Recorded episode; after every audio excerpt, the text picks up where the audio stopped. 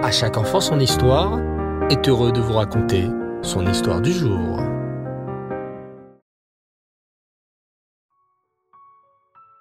Erev Tov les enfants, bonsoir, j'espère que vous allez bien. Baou Hashem. Ce soir, je voudrais vous parler d'un tzaddik très spécial dont on fête la Iloula ce soir, le 5 qui se lève, le mois des miracles. Ce grand tzaddik s'appelait Rabbi Shmuel Eliezer Edels. Mais il est bien plus connu sous le nom du Maharsha.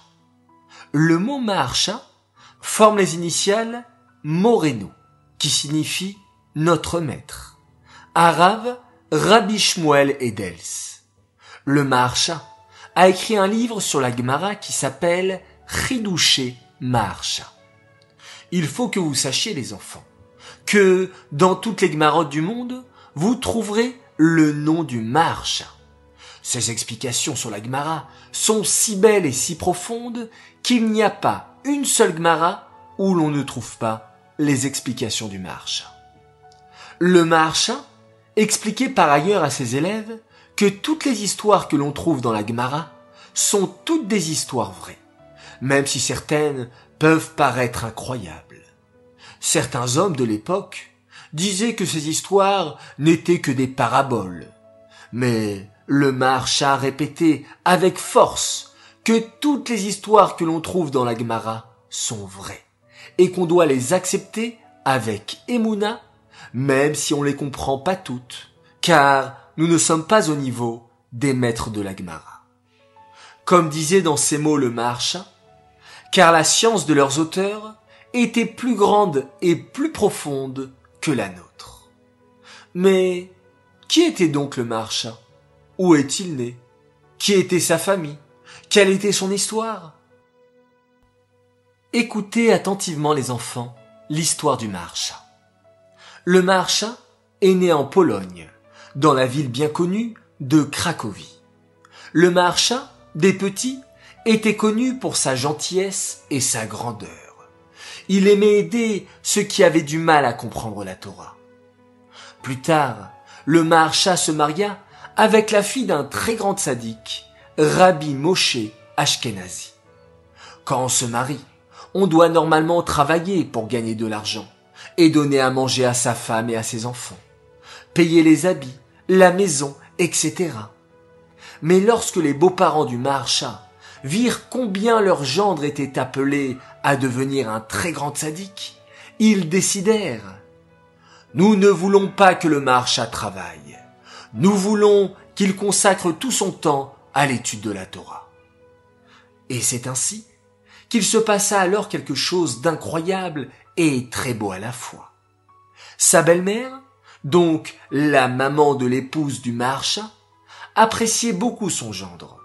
Elle savait qu'il était un grand sadique. Que fit-elle? Elle travailla dur pour lui offrir une maison dans laquelle il pourrait étudier et recevoir tous ses élèves.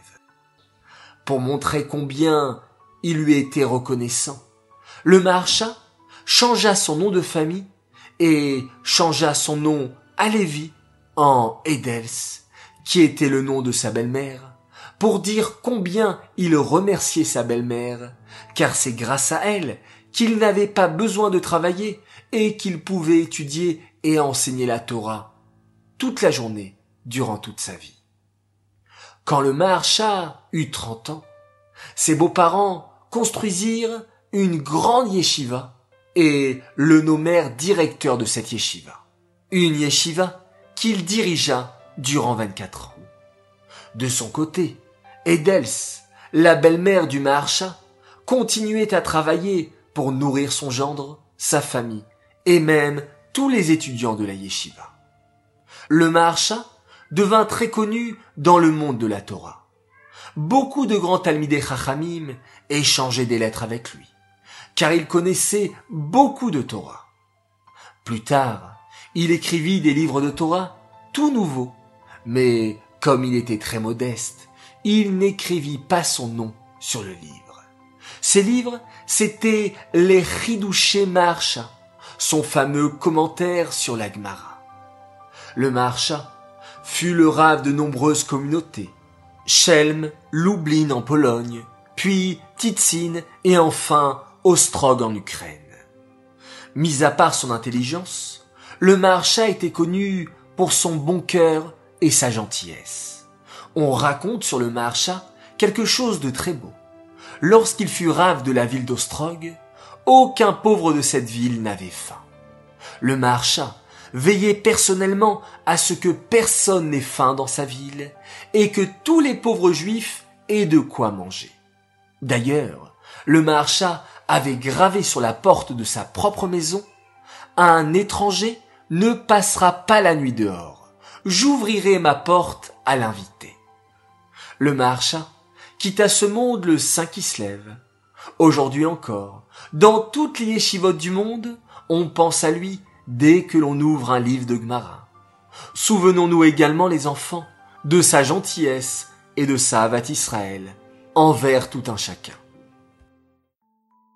Cette histoire est dédiée Leilou Nishmat, Shmuel Ben Yaakov, Alava Shalom. J'aimerais souhaiter ce soir deux grands Mazal Tov, des Mazal Tov pour des enfants extraordinaires qui ont fêté leur anniversaire il y a déjà quelques semaines, mais il n'est jamais trop tard pour bien faire. Alors tout d'abord, un immense Mazal Tov, et je cite, pour l'anniversaire de mon cher fils, frère adoré, Eliav Menachem Mendel Mali, pour tes sept ans. Que tu sois toujours un bon élève, proche du rabbi et de la Torah.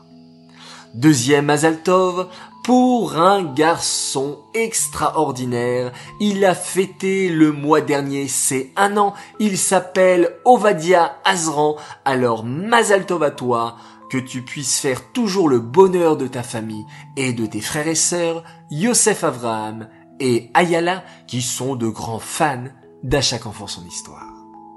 Voilà les enfants, encore une fois un grand plaisir de partager ces moments de bonheur et de qualité avec vous. Je vous souhaite de passer une très très très bonne nuit.